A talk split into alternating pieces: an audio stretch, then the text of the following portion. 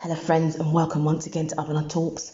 I'm a curious, curative, and an entrepreneur and a self confessed overthinker. A few years ago, I moved from the UK to Ghana, and I'm using this platform to talk about entrepreneurship, specifically female entrepreneurship, to talk about self improvement, and to talk about living life creatively.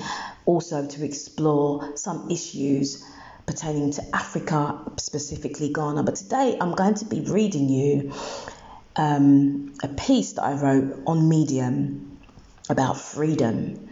And I know some people don't like listening to, to don't like reading articles, so I felt like I could just create a audio version of the article and hopefully I can help somebody to feel inspired today.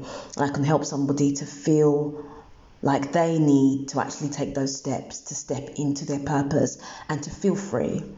So, the title of the article is I Feel Free, and here is how you can feel free too. I'm assuming that freedom is your goal and that you feel trapped, somewhat fed up and tired of your status quo. I felt like that about a year ago, stuck in an endless cycle of anxiety and constant overthinking. The little voice in my head became a big voice, a deafening irritant that I often felt like slaughtering with the sharpest knife.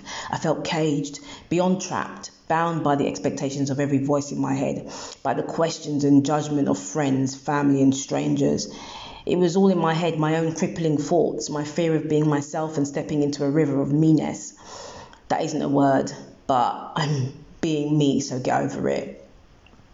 One year later, I feel free. I broke the chains and escaped from my own self built prison of wanting and needing external validation. I feel free. Live, breathe, dream, and eat freedom. And you can too.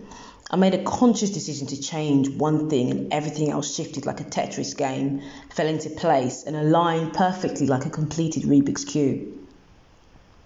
I am free, free at last.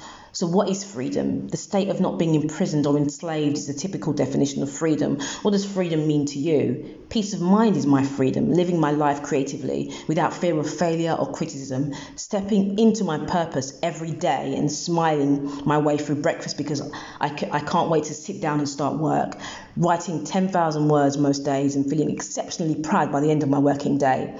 Freedom is caring less and doing more. One change I made one change, a simple yet profound change, a shift that shook me to the core and introduced me to the new me.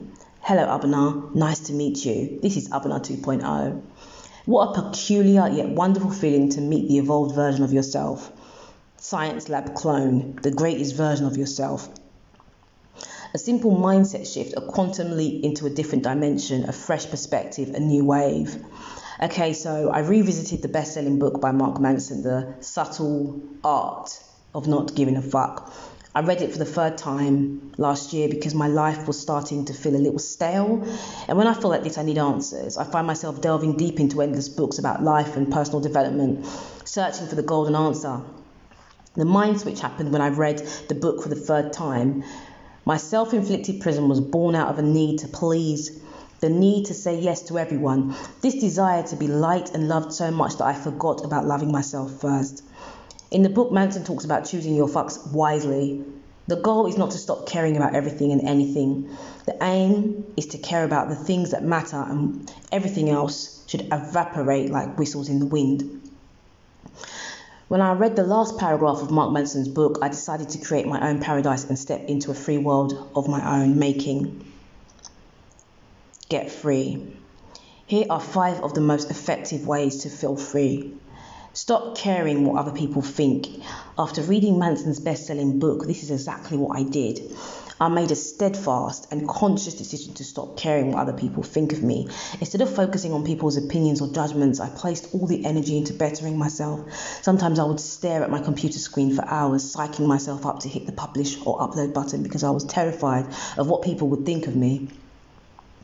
I recently published an article about surviving sexual assault. It took two years to publish that story. I was scared of what my parents would say. My friends, strangers, sexual assault is a dirty phrase, and the fear of public opinion outweighed my need to tell my story. Bottom line stop caring so much, just do you. Unplug. This is a quote by L.M. Browning that I found on Goodreads. Being connected to everything has disconnected us from ourselves and the preciousness of the, of the present moment. We are slaves to social media, mainstream media, non-stop information overload.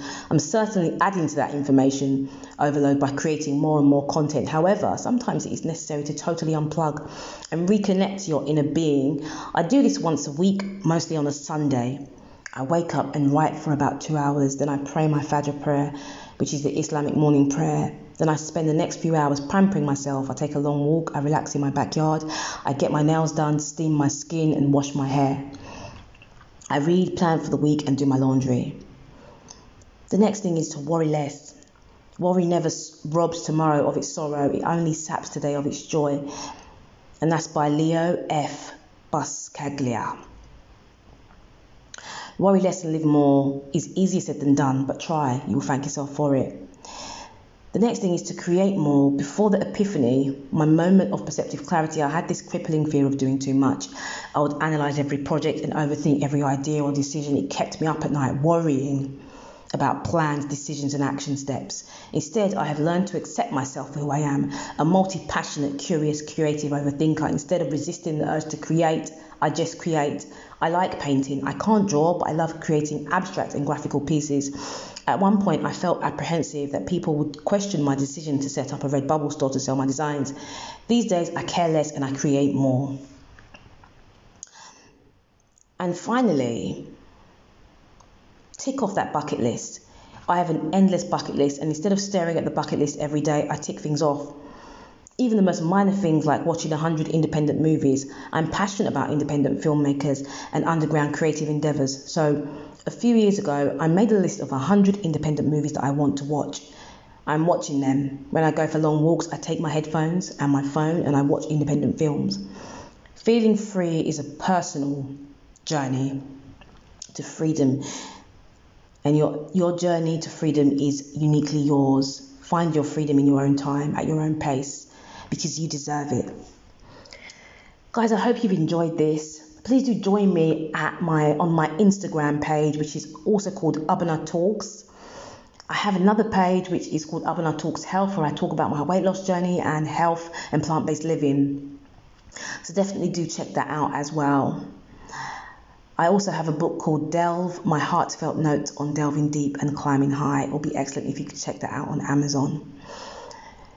Have a wonderful day, and I hope this inspired you, and I hope you feel like you want to actually step into your freedom as well. And if you have already stepped into your freedom, pass this on to someone else who might need it. Take care and live free.